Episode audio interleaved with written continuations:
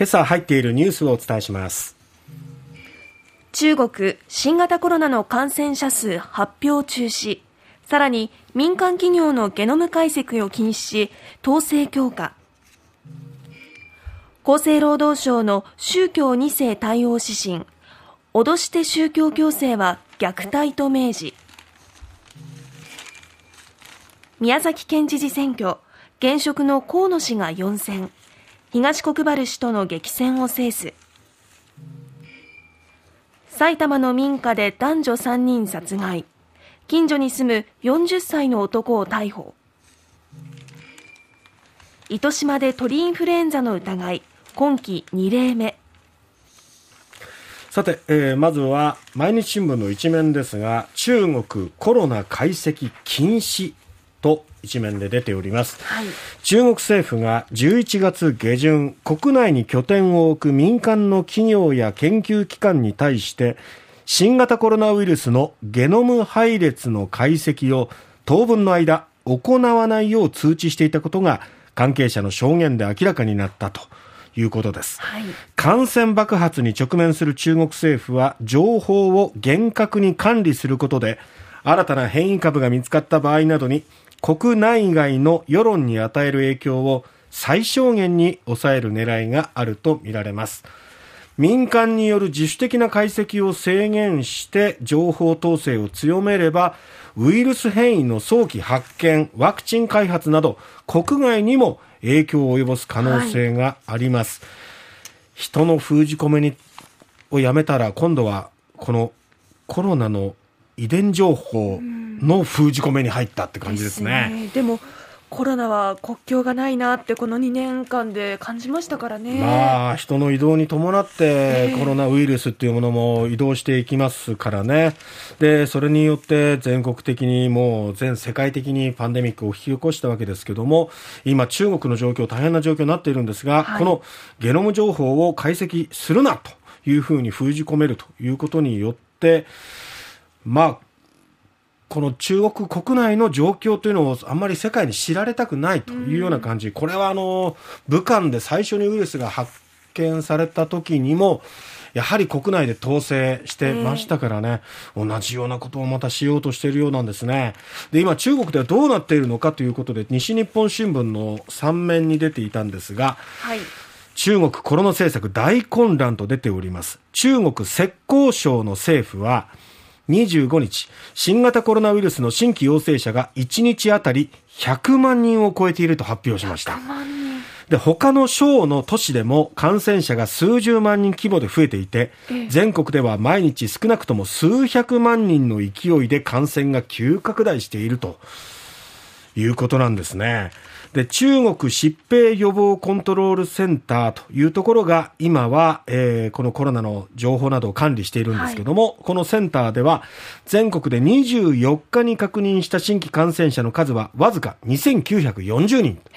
発表している数と実態とが全然違うと。いうことで、もうこのゼロコロナ政策が事実上崩壊する中、はい、中国ではもう実態がつかめなくなっていると。いう状況なんですね。こういう国内の混乱というものが外にも出てほしくないというところもこの遺伝情報を管理するそういうの背景にあるのかもしれませんが、ただ、こういうのをしっかり出していかないと、次のウイルス、変異していった時のウイルスの、まあ、えー、対策、ワクチンなどの対策っていうのが遅れてしまうので、これはよろしくないですね。さて、続いては、世界平和統一家庭連合旧統一教会など宗教団体の信者を親に持つ宗教2世への児童虐待をめぐって厚生労働省が初めて作成する自治体向けの対応指針案の概要が関係者への取材で分かったという読売新聞。一面で報じている内容です、脅して宗教活動を強制したり教義を理由に進路を妨げたりすることは虐待に当たると明示するということです。この教義を理由に地獄に落ちるなどと恐怖をすり込んで宗教活動への参加を強制したり、進路や就職先の意思決定を阻害したりすることは、心理的な虐待やネグレクトに当たると指摘。高額寄付の結果、子供に適切な食事や住環境を提供しないことや、宗教が異なることを理由に友達との交流を一律に制限することは社会性を損なわせ、ネグレクトに相当するということですね。えー、児童相談所や市町村が対応する場合の留意点としては、子供の安全確保を最優先し、躊躇なく一時保護などの対応が必要と明記するということですね。この宗教2世、親の宗教、まあ、宗教自体はね、信教の自由というのが憲法で認められてはいますけども、2世もこの強制的に、えー、この宗教を従わざるを得ないというのは違うんじゃないか。子供は子供なりの、やっぱり自由が認められるべきであるわけですからね。えー、このあたりをしっかり指針として明示していくということです。さて、宮崎県知事選挙は接戦となりましたが、はい、現職の河野俊二氏が元職東国原氏の激戦を制しまして4選を果たしました。東国原氏は知事時代に副知事だった河野氏に戦いを挑んだ格好だったんですけども返り咲きとはなりませんでした。投票率は56.69%ということで前回の選挙を22.79ポイント上回った票差にすると1万3000票ほどというね25万8000票余りと23万5000票余りの大接戦だったわけですけども、えー、現職の勝利ということになりましたね。しかしまあこれ見ると、まあ組織対無党派層っていう感じだったんですけども、はい、東国原氏も強さは発揮したかなと思いますね。ですね。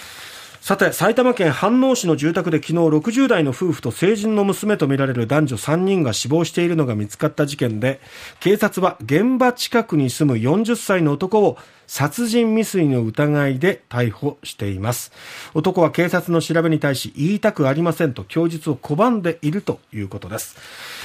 そして最後に糸島市で鳥インフルエンザの疑いということで、高病原性鳥インフルエンザが疑われる事例が発生したと発表しました。糸島市内では今季2例目となります。えー、簡易検査で陽性ということですが、今日にも遺伝子検査の結果が判明するということになり、もし陽性が確認されると、殺処分ということになってしまいます。